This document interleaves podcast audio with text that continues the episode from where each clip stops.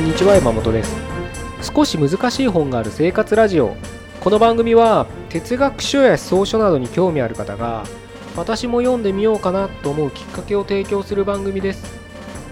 それでは第70回目です。よろしくお願いします。今日はですねあの本題に入る前に一つお知らせがあります。あのこのポッドキャストねこういった音声って形で配信してますけれどこれとプラスしてあの文章の方もちょっと書いてみようかなと思ってですね書きました。で確かもう3つぐらいあげたかなあのアップしてるかと思うのでまあもしねあの興味ある方であれば読んでみてほしいなと思うんですよ。でまあ僕自身今までそのブログとか、まあ、メルマガとかあとレポートとかねいろいろ文章を書いてたんですけどあのちょっとねブログやってるホームページがあるんですけれどちょっとねそれねシステム的なことでうんそこにずっと更新し続けるのがねちょっとあの難しくなってきてたんですよ。なのでちょっとそのままそこにつ書き続けるのもうんちょっと面倒いなっていうの面倒いなとか後々大変になるなっていうのもありましたしまあ SEO とかねそう検索されるとかそういうのを考えたらもうずっとやってるブログなんでそっちの方がいいのかもしれないんですけどまあただね僕のこのねポッドキャストというか僕がやってることって何か一つのねジャンルがあるわけじゃないのであのまブログね見ていただいた方もいらっしゃるかもしれないですけどもジャンルレスですよね。なので別にねそんな SEO とかうんそんな知らん気にしてないからまあいいやっていうのもあって あの文章こっちに書こうということでポッドキャストの方のホームページに文章を書くようにしました。でね僕自身まあそのねブログがちょっとそういう風になっちゃってたんであの文章って言ったらまあメルマガを書いたりあとレポート書いたりあとちょっと特定なねあのグループってわけじゃないですけど特定の人に向けたあの文章っていうのをねあの書いてたのであのどちらかというとそのクローズドなね環境でしかちょっと文章を書いてなかったんですけど、まあ、久しぶりにあのこういったオープンな場にねあの書いてみようかなって気になったので気になったのでってねあの そんな大した文章書けるわけじゃないですけどうん。あの 大した文章書けるわけじゃないですけどあの文章書くのは好きなんで、うん、あのちょっと書いてみました。であのもしねその メルマガとか撮ってる読んでくださってる人があの聞いたらまた長い文章書くんだろうなって思われたかもしれないですけどあの全然短いです。あのスマホのスクロールで言えばね多分1スクロールぐらい1シャーぐらいで終わるぐらいの分量にしてますのであの全然長く書いてないんであのパッとね、うん、気楽に見れるような内容にしてますのでまあ電車に乗りながらとか、まあ、歩きながらはやめた方がいいですけどねあのまあ皆さんスマホをねあの触ってる時間あると思うのでその時に気になったらちょっと読んでいただければなというふうに思います。まあ、もしね、あの、コメントとか書けるんで、あの、気づいたこととか、うん、あったら、まあ、文句とかはあんま書かないでほしいかな。そんな打たれ強いタイプじゃないんで あれですけど、あの、議論とかね、そういうのはあんまり、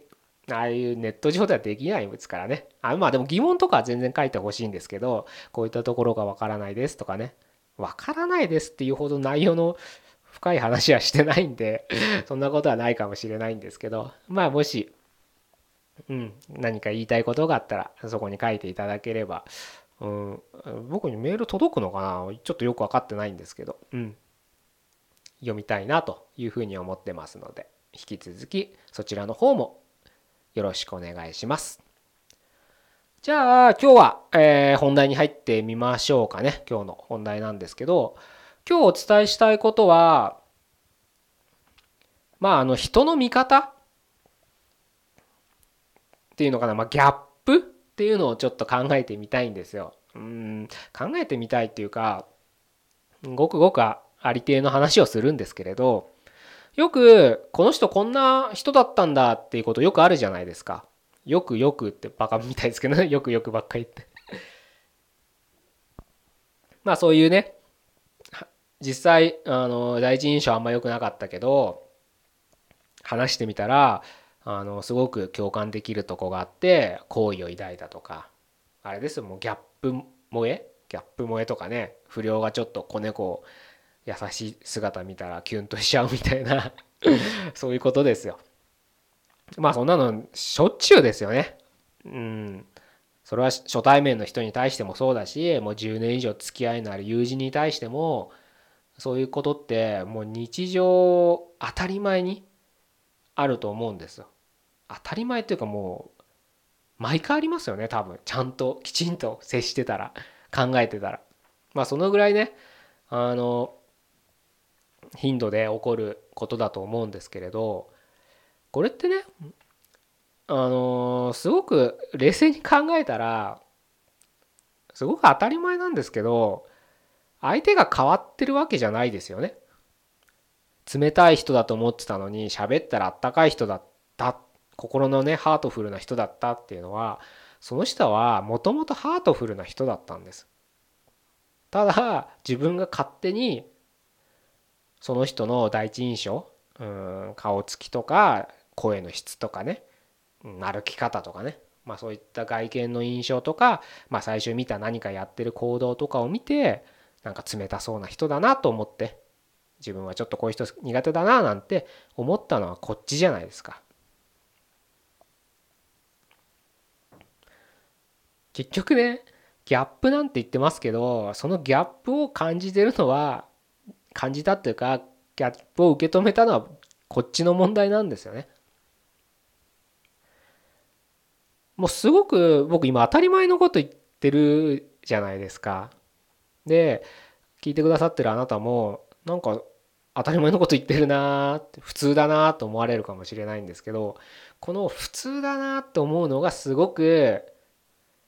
自分ごとと認識するには難しい作業だと思うんですよね。シェイクスピアが有名な言葉こんな言葉言ってるんですよ。物事に幸も不幸もないそれを決めるのは自分の心なだ心持ちだっていうふうなちょっと一言一句合ってたかどうか分かんないですけどこんなこと言ってるんです。世の中には幸も不幸もないんです。それを決めてるのは自分の心だよって。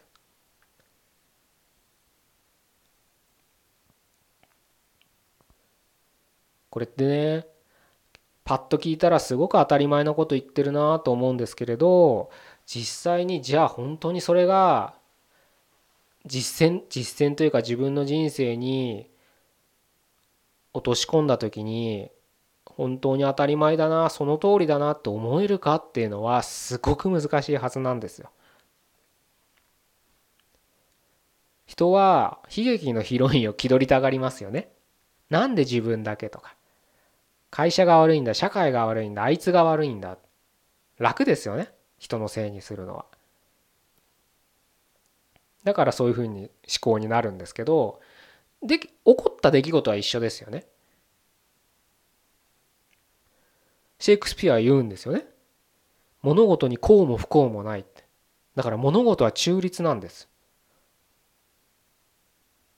それを幸せだと思うか不幸だと思うかは結局こっちの受け手の問題なんだよってことなんです。すごく不謹慎な例かもしれないですけど自分の大切な人が亡くなったとしますよね。自分の自らの手で命を絶った人がいるかもしれないです。そういった時にその事実をどう受け止めるか。それはお前次第だよってことなんです。シェイクスピアが言うのは。大切な人が不慮の事故で亡くなることもありますよね。不慮じゃなくても病気で亡くなることもあります。悲惨な事件に巻き込まれることもあります。天変地異災害いろんなことで不幸が見舞われますよね。でもシェイクスピアは言うんですよ。それはお前の心が決めるんだって。幸か不幸かは。できますかねこれ。難しいですよね。っていうかできなくないですか？僕は今できる自信ないですよ。したいなとは思いますけど今この場で何か自分の大切な人が誰かに襲われて怪我をしたもしくはもっとひどいことにあったって時にそれを中立に保てるかって言われたら難しいと思います。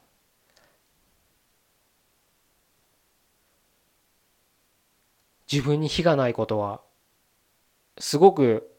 無条理に起こりますよねこの世界は。そんなあの今お伝えしたような重い出来事じゃなくても会社組織であれば理不尽なうん何かを言われてね責任を負わされて失敗を負わされてみたいなことありますよね当たり前ですけど。えなんで俺なの私なのってそういう時になんで私なのって思っちゃうじゃないですか。でもシェイクスピアは言うんです。物事にこうも不幸もないって。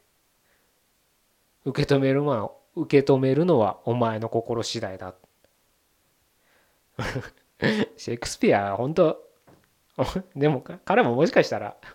そう言ってるだけで自分自身実践できてたかって言われたら分かんないですけどねそれは彼の心持ちな次第ですからでもその通りだと思うんですよね。僕はよくそのセミナーでもメルマガとかあいろんな場で言うんですけど目の前にねコップがあってそこにね半分の水が入ってたらその半分の水を見てまだ半分あるって思う人ともう半分しかないって思う人がいるっていうのはまさにその通りですよね。1億円持ってて9,000万円損しましたまだ1000万円あると思うか、もう1000万円しかないと思うかは、その人、その人次第なんです。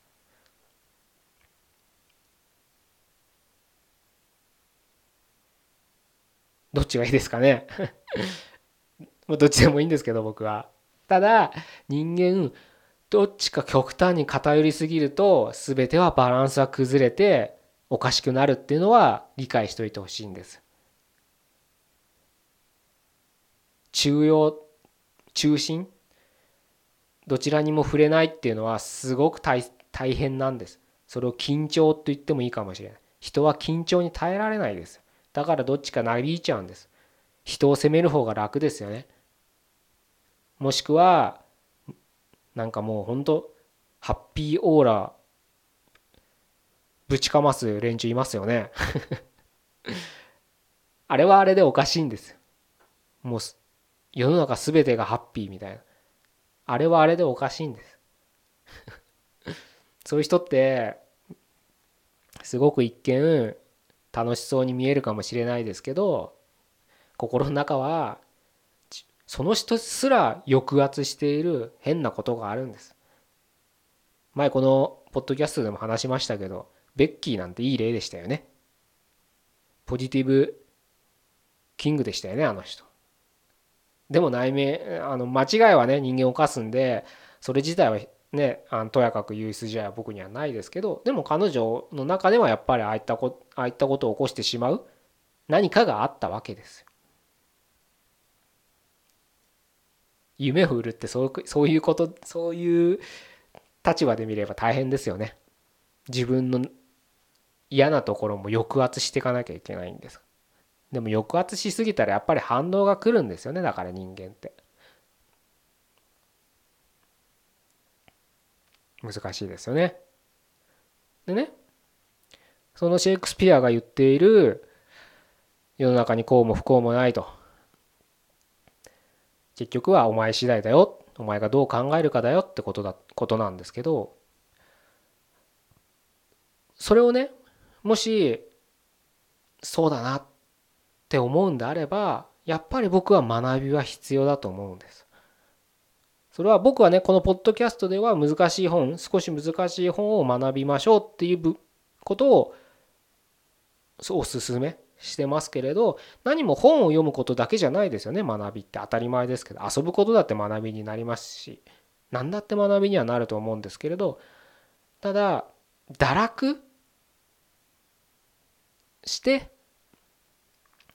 はやっぱり学べないと僕は思ってる。ある程度やっぱり踏ん張る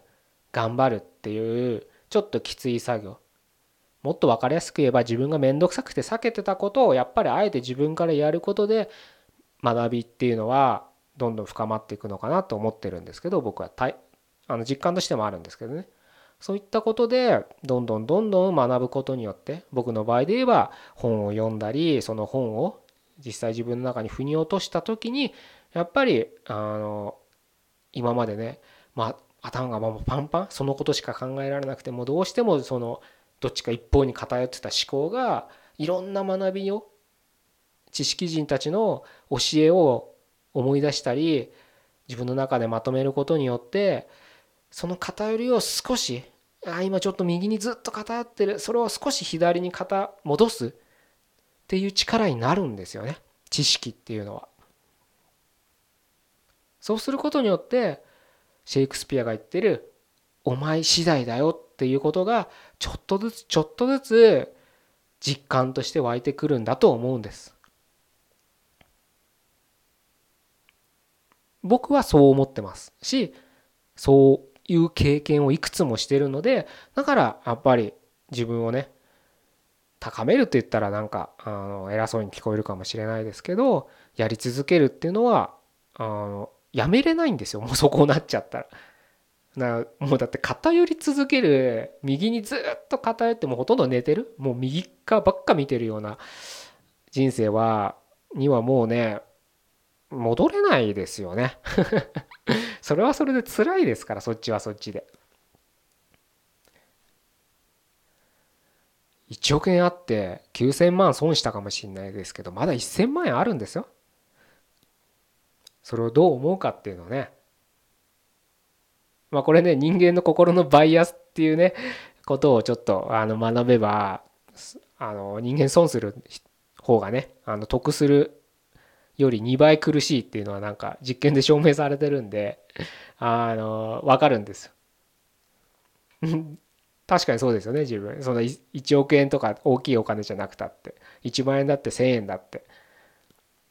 感じていたあの考えていただければすぐねなんか損する方が人間は怖いんです。でもそういう知識があるだけであ本当だって思えるじゃないですか。怖さが少し客観的になるじゃないですか、まあ、そういうことなんですよ。簡単に言えば。ぜひね、あの、そういった知識を得て、知識ってあれですからね、本当あの自慢するために持つわけじゃないですから。僕らがよりよく生きるために必要なためによりよく生きるのに必要だから知識学び理解っていうのはね必要になってきますので決してね何か自慢したいからとか金儲けしたいからとか、うん、そういった、うん、表面的なものではないと僕は思いますので是非ねあの引き続き一緒にまあこういった音声でもあの僕は話し続けますしまあ冒頭言った通りあの文章でもね何かしらはお伝えし続けるつもりですのであのお付き合いいただければなと一緒に学び続けていけたらなというふうに思ってますので今日はそういう話をさせていただきました。じゃあ今日はこんな感じで終わりにしたいと思います。第70回目でした。どうもありがとうございました。